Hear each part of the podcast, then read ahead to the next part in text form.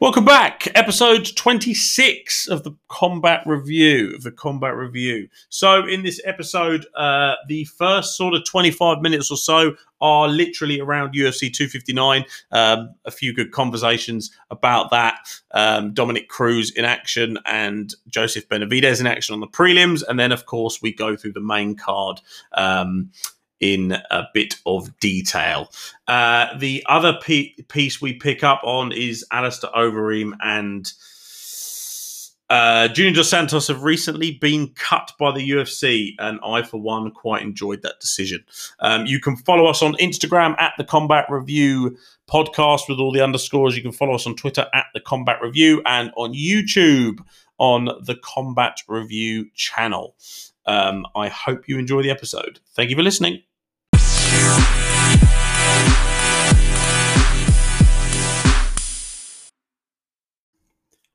So there is a couple of other fights that have, I, I suppose they haven't gone under the radar. I think people are, are, are wildly aware that these are happening, but um, obviously uh, all of everyone's attention goes to the three uh, title fights on the card and not towards much else. But on the prelims, we actually have Dominick Cruz and Joseph Benavidez in action. They're not fighting each other, um, but uh, Dominick Cruz takes on Casey Kenny.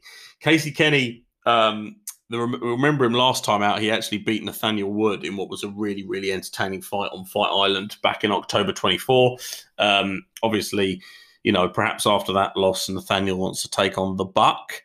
Um, but uh, yeah, so Casey Kenny riding a three fight win streak against obviously uh, the aforementioned Nathaniel Wood, uh, Louis Smolka, and uh, Haley he- Heli Alateng, which is just a just a nightmare.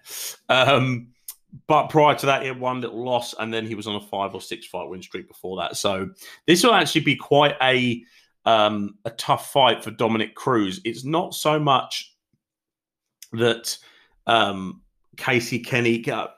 You've got to remember that Dominick Cruz isn't Dominick Cruz anymore. You know, prior to he obviously lost to Henry Cejudo in uh, I think it was back in May in 2020. Now, before that, he didn't fight for three and a half years. And he, of course, uh, lost a decision to Cody Garbrandt when Cody took the belt off him. Prior to that, he was Dominick Cruz and he was on a, I don't know, 10, 11, 12 fight win streak. So we're talking about a guy that was at the top of his game until 2016, where he, he's been ravaged with injuries a lot of his career, Dominick Cruz. Um, and I think he had something to do with something wrong with his feet or something, like fasciitis or something. I'm, I'm probably um, I'm probably absolutely butchering that, but I, am pretty sure that's what it is, uh, or that's what it was. He, has been plagued with quite a few injuries, um, and then obviously after that, lost Cody, Cody Garbrandt three and a half years out. He comes back and gets an immediate um, title shot against Henry Cejudo because obviously he's a name, uh, and he gets uh, TKO'd in the second round. Um, and he hasn't really looked himself since 2016. So we're kind of looking at a guy who is is definitely on the downturn of his career. So when when I say that he's perhaps not on on or Casey Kenny, he's he's on the same level as Dominick Cruz. He probably is at this point. And for Casey Kenny, it's a really really big opportunity to um, take out a big name and and kind of piggyback off him and push yourself up the division. Um, for Dominick Cruz, it he's trying to prove that he he's kind of still relevant and he's kind of still in there. Um, you know, if if if Casey Kenny wins this, he can burst into the into the top sort of fifteen, uh, or potentially can with Dominick Cruz currently sitting eleventh. Um, I would suggest if Dominick Cruz loses this, um, we'll probably see him retire. Um, and I, I, know I said the same about I know I said the same about Amanda Nunes on uh, on on YouTube the other day, um, which which people weren't very happy about. But and I don't I didn't suggest that Amanda Nunes would lose. I suggested that she'd win and she'd probably have no one else to to fight and she'd retire. But I think Dominick Cruz, obviously, if he does lose this fight, um, he can't he can't take a victory against someone that's ranked outside the top 15 and it, will probably end up being um, curtains for cruz but you know he could keep going. He could keep fighting. Um, I I would suspect not, but I don't know. Um, he's been out for a long time. He's been plagued with injuries. I wouldn't be surprised if Dominick Cruz loses and we we see him hang up the gloves. Um, and as we said for Casey Kenny, it's a massive, massive opportunity. The other fight to or other fighter to pay attention to is Joseph Benavidez is in action um, in uh, obviously the uh, flyweight division, and he takes on Askar Askarov, which is a fantastic name. Uh, he Dominick Cruz has, of course got the unfortunate um, position of having lost twice to the champion. And when you lose twice to the champion, you you can't really get another another shot, and that's the problem. Um, and he obviously he got his first. This is the pro- this is the problem with Joseph Benavidez. He was um, he lost a split decision to Demetrious Johnson, who was at the time uh, or, or, they were going for the UFC Flyweight Championship. So that's one title shot for Benavidez. He then gets a rematch a year later against Demetrious Johnson and gets knocked out. So that's twice he's fought for the Flyweight Championship. Fast forward seven years or six and a half years, and he fights Deiveson Figueiredo um, for the vacant or for the vacant UFC Flyweight Championship. Again, um, Figueiredo, I think, missed weight in that, and there was like a a big thing about the fact that he missed weight, and only one of them could win the belt, and it was a bit of a mess. Um, he gets TKO'd by Figueiredo. He then gets a rematch because obviously there was the uh, controversy around the the missed weight and stuff. Um, and he gets re- he gets submitted in the first round, and that was in 2020. So Joseph Benavidez has fought four times for a UFC championship. He's now 28 7 is in his career, and um, he is 36 years old. So as far as he he goes, he's not fighting for a belt again. And if he is, I don't know how the UFC sell it. Um, he's had a very very long career, and he is definitely at the tail end of it now. There's no two ways about it. He's had kind of all of the chances and circumstance and career and you know, he met his wife, Megan Olivi, uh, working for the UFC. And, and, if he didn't go on this journey, he would have met her. And he's had a lovely career and it's all great. It's all fantastic. But he's pretty much done. And it's interesting when you look at Askar Askarov, who is another guy who is on his way up, um, who actually had a a, a, split draw to Brandon Moreno, who recently obviously fought for the belt, um, a victory over Tim Elliott, and then Alexandre Pantoja uh, back in July, who was actually coincidentally on the same card as Figueiredo and Benavidez. So they'd have been spending time around each other the whole fight week. The fact you're in quarantine for so long on Fight Island, you do all those bits and pieces. So I wouldn't be surprised if they hadn't seen each other quite a lot um, while they were while they were there. Um, but now, uh, obviously, they take each other on, and it's a very very similar um, story to Dominick Cruz versus Casey Kenny, Benavidez versus Askar Askarov, in the fact that it is the aging, um, aging fighter who is taking on a young up and comer, and this is both of the young up and comers' chance to take the shine from the former champions or former champion challenger. Um, and and make a name for themselves. And it's almost a changing of the guard. And we'll get on to shortly um, some some recent fighter cuts um, that a handsome gentleman may or may not have predicted earlier on in the year. Um, but it's it's just interesting to see those two things and those two fights, both on the prelims. Um, which is a good name, you know, for ESPN and the UFC. People are going to tune in to watch Cruz and, and Benavidez, but um, that's where their career is at the moment. They're not they're not headlining, they're not main events, they're not even on the main card anymore. They are prelims and they are taking on up and comers and they have got it all to lose. For the two guys, Cruz and, and Benavidez, it's now kind of there are it's it's sink or swim, isn't it? They're either going to um they're either going to perform and say, hey, listen, I'm still here, or they're not. Um, and coincidentally, I think if my memory is not mistaken, this will be the first time that Dominick Cruz has not been involved in a title fight um, in six years. And that last one was against uh, Mizugaki, where he won by knockout in 2014. And that genuinely feels like it was yesterday, which is very, very scary. That was at UFC 178, which coincidentally was the same card that Conor McGregor fought Dustin Poirier at. There's some knowledge for you there. Um, prior to that, he was in UFC title fights. He was in uh, WEC title fights. So he has he has this is the second time in 10 years Dominick Cruz has not been fighting for a belt and he's doing it on a prelim show on ESPN Plus. So there we go. Um, as we move on to the main card in the light heavyweight division, Thiago Santos takes on Alexander Rakic. And we last saw Thiago Santos get submitted against Glover Teixeira uh, back in November. Uh, prior to that, obviously, had a decision, uh, a split decision loss to Jon Jones. So he came off a good performance against Jon Jones and got submitted by a guy that's 41 years old. And I don't really know where that leaves um, Thiago Santos. Well, I'll tell you where it, it leaves. It leaves him uh, fighting Alexander Rakic at UFC 259. Rakic, of course, um, is uh, has lost one fight in his last. Well, he's actually lost one one fight in his last 12 or 13, but um, since he's entered the UFC, uh, he is six and one, I believe.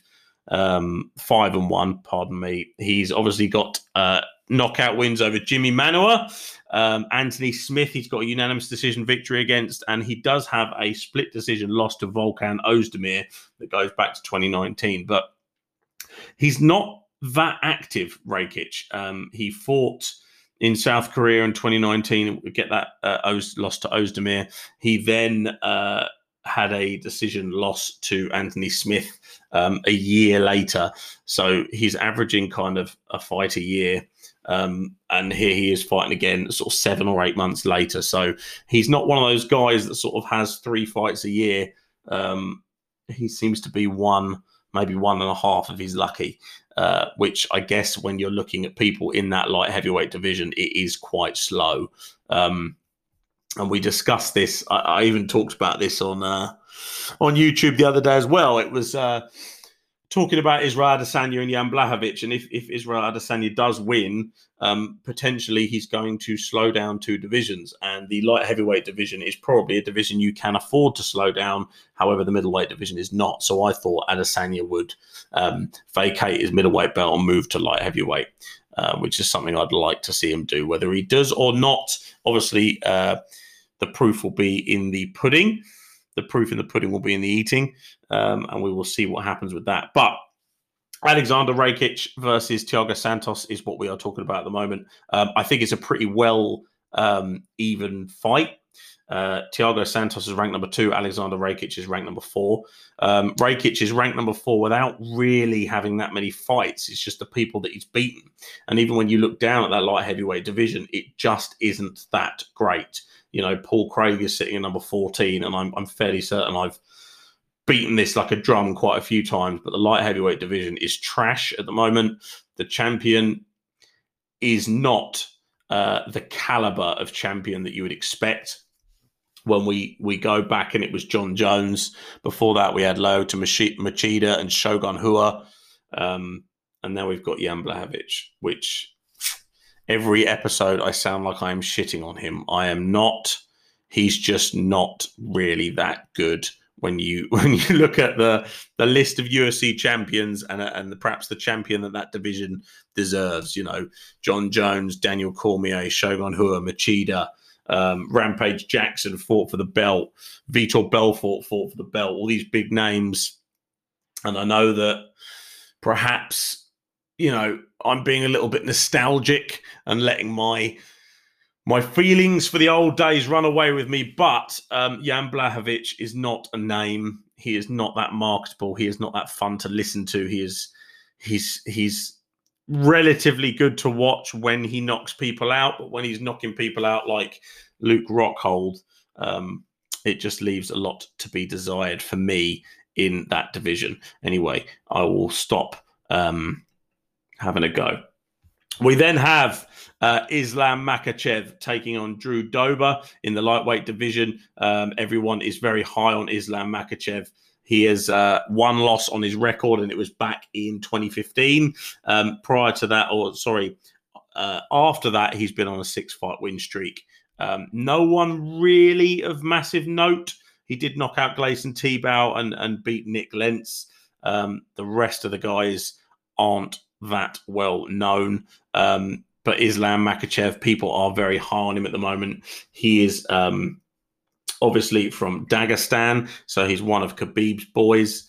Um, and it's that sort of grinding style um, that that sort of they're affiliated with and is extremely extremely effective. Uh, people seem to think that he is the next Khabib. If not, by the time he gets to Khabib's level, he'll be better than him. Uh, it remains to be seen, I guess.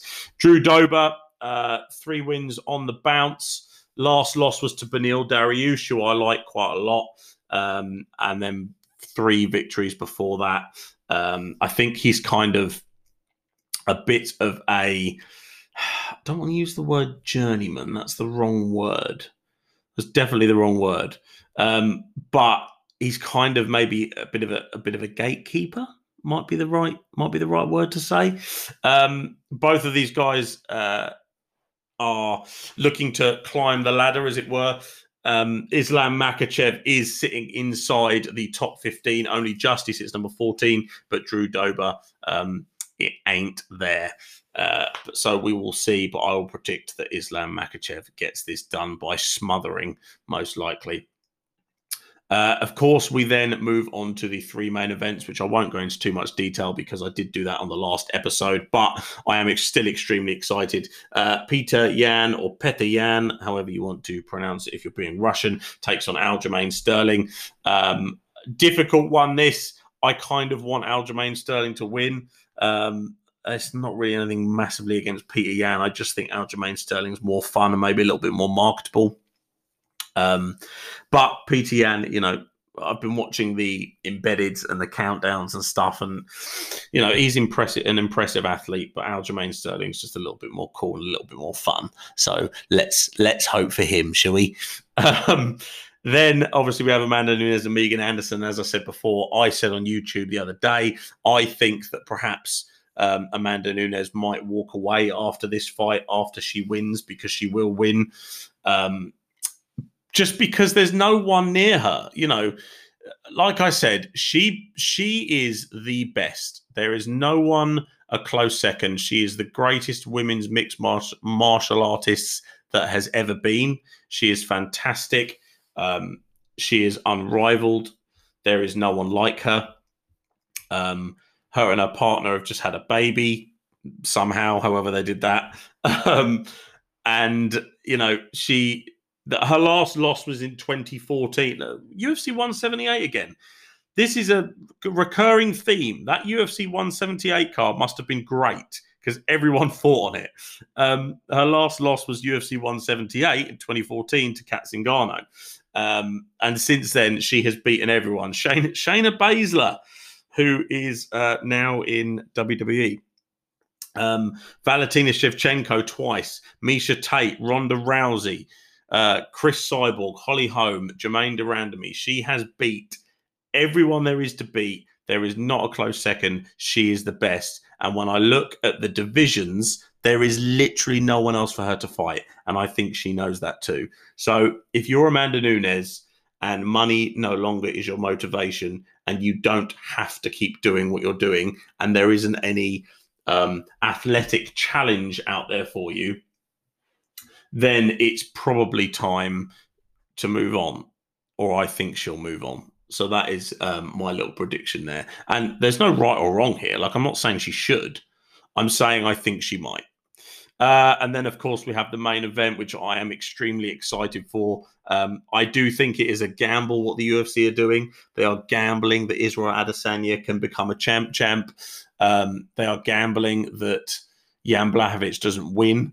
Um, the trouble with this, the trouble with this is though, is it opens, it opens up Pandora's box to a certain extent because if Jan Blachowicz does win, he's knocked out the middleweight champion Israel Adesanya's star has dimmed, fallen, whatever you want to call it, um, and he loses his 20 and 0, and it's kind of like, okay, yeah, you're a champion, but you got knocked out or whatever.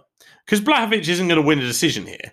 He's either going to knock him out or he's going to get pieced up for 25 minutes, and that's that's I think we all accept that's how that fight's going to go.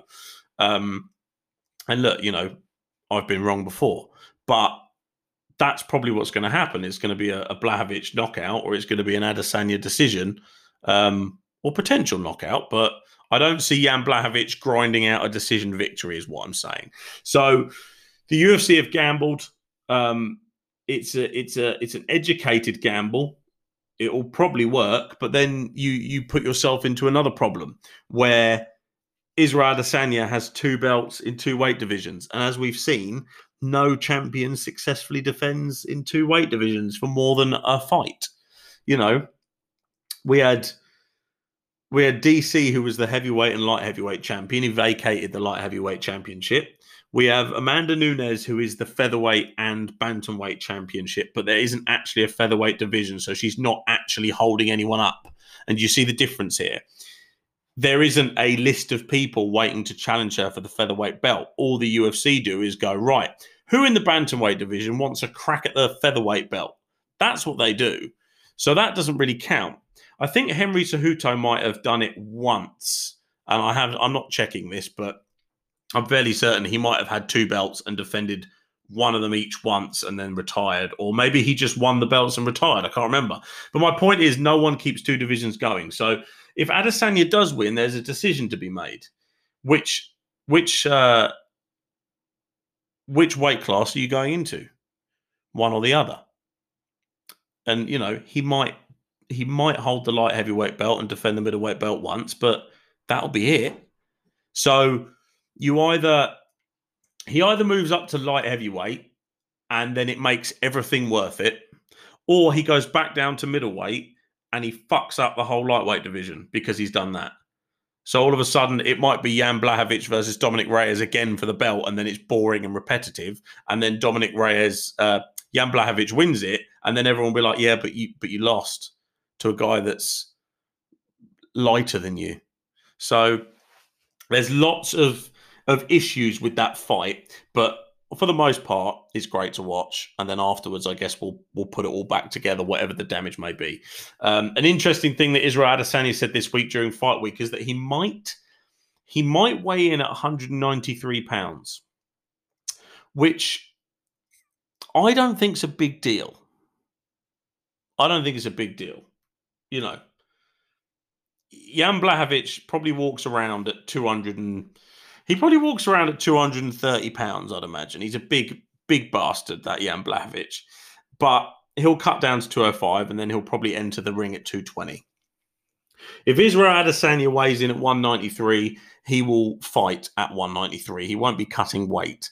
Um, he will weigh in at what he weighs in at. Personally, I don't think he'll weigh in at 193. I reckon he'll weigh in at probably 198, 199. Um, and, you know, he's just probably said it for effect. But even if he weighs in at 199 and Jan Blachowicz fights at one uh, 220, that's tw- 20 pound difference.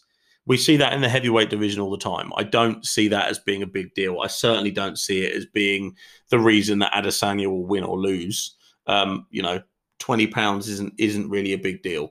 The the only reason Israel Adesanya might lose is if he gets if he gets clipped for one of those big Polish meat hooks that Blachowicz swings around on the same one that broke Luke Rockhold's jaw.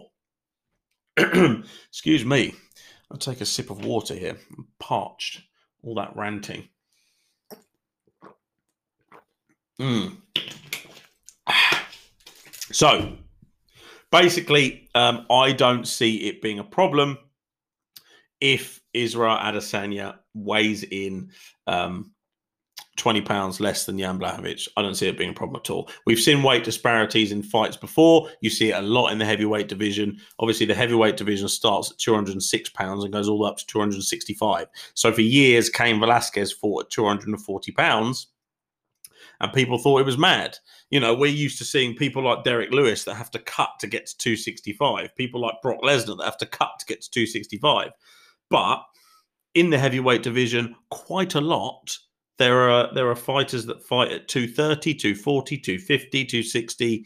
You know, it's not probably that big a deal as everyone thinks it is. We're looking at Jon Jones right now, who's just entered the heavyweight division and will probably end up weighing around 240. Um, but Jon Jones can't knock people out, so you know that's a that's a moot point at this point. So that is kind of my thoughts around UFC 259. I'm very very excited to watch it. Um, I will be getting up. I will be uh, putting the kettle on, and I will be watching it live. Um, we will obviously unpack everything that happens. Um, probably a day or so after, let everything settle. But yeah, UFC 259, very, very, very big card. I think I read a stat somewhere that said that, and I'm definitely going to butcher this, but there is 10 uh, over the next in the first three months of the year, I think six champions of defender will be defending their belt or something like that. Something something bonkers that I'm butchering. Um, but yeah, basically the first quarter of the year for the UFC um, has certainly been a big one. We obviously had um, the Conor fight. We've had uh, Kamaru Usman versus Gilbert Burns. Um, you know, we, we, we really started it off with a bang. Uh, we've had a, good, a, couple of good fight nights that have gone on, um, and we are now looking at uh, three title fights being defended. So we got champ versus champ, so that's one, two. Uh, we've got champ versus number one contender, champ versus number one contender. We then move forward a couple of weeks, and then we've got Miocic versus Ngannou, which is the heavyweight belt being defended. So you're looking at the the first quarter of the year for the UFC being a very, very, very big one.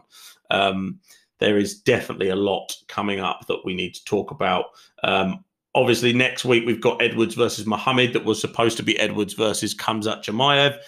Chimaev has kind of retired, but kind of hasn't.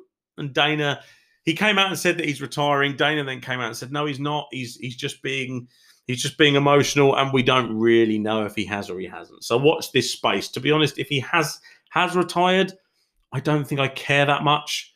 Um, you know, it's obviously sad for him and his career, but Jesus, the guy only had three fights in the UFC and he didn't he didn't beat anyone with a name. So everyone's high on him saying he's really, really good, but he's never beat anyone.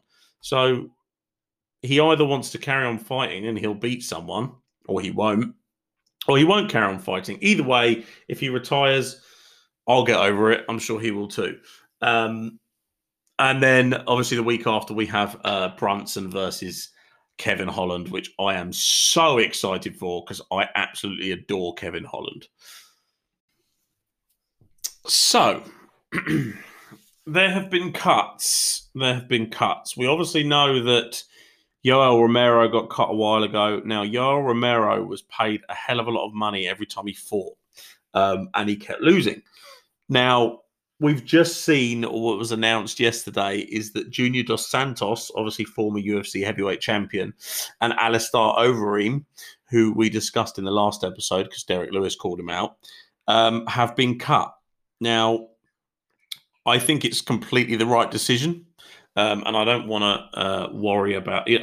It's difficult because you don't want to take away someone's livelihood. But when those two people whose livelihood you're talking about are probably set for life because they've been fighting for bloody 20 years.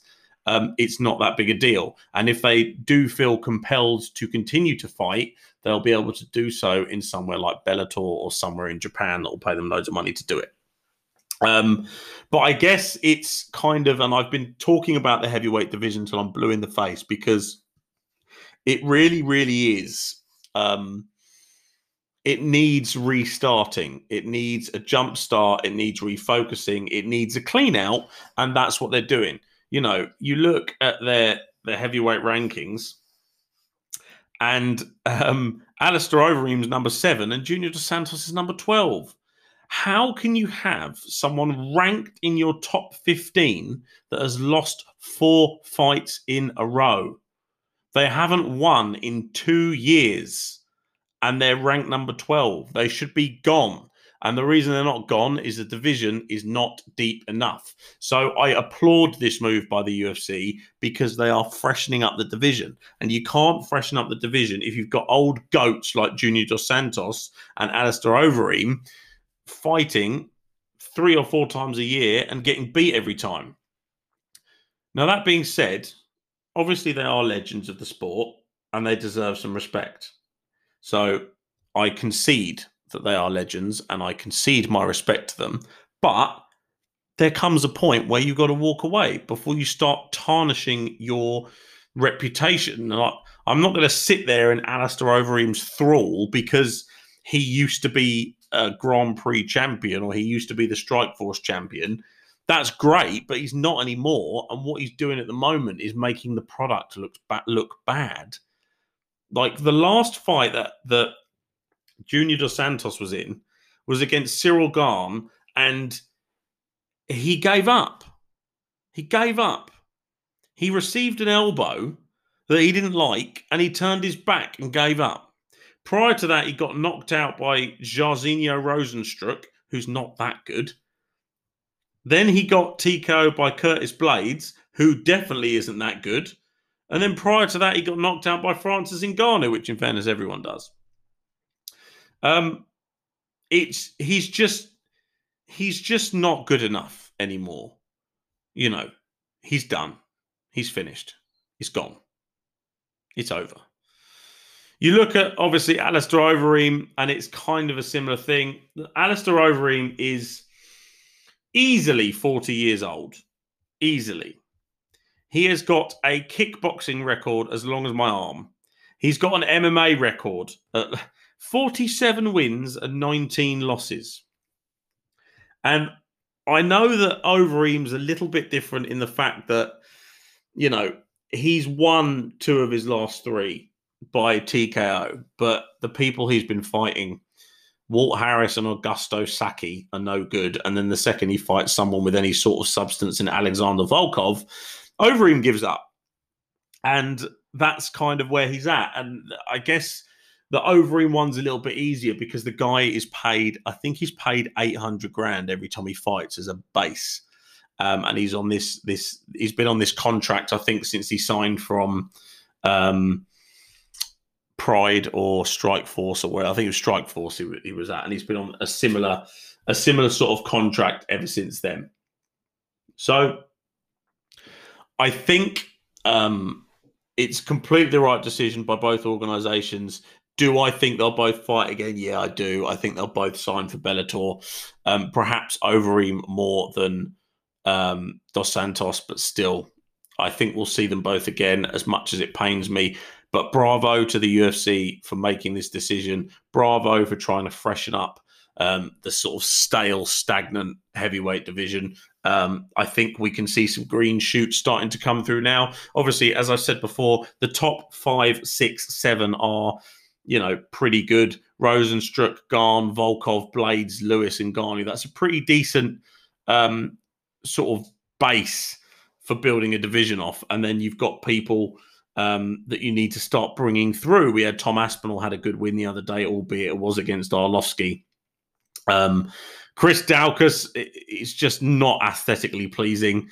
He's just a fat guy. Um, Augusto Sakai, uh, couldn't even tell you who he is. If you walked past me in the street, I wouldn't know him.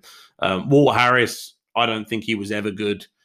Sergey Pavlovich, never heard of him. Um, Marcin Tybura, who's just clinging on to top 15. So the base of the division is good, but it definitely, definitely needs some work. Um, and now I'm going to stop trashing the heavyweight division because you're all probably sick of it.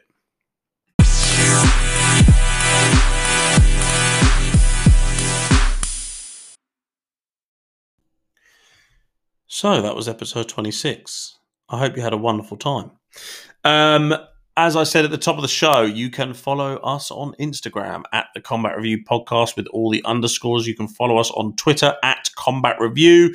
Uh, you can also now view me in all my glory on YouTube uh, at the Combat Review channel, I believe it's called. Um, thank you very, very much for listening. I will be back with episode 27 with another guest as we unpack everything that happened at UFC 259. And I will see you next time. Thanks for listening.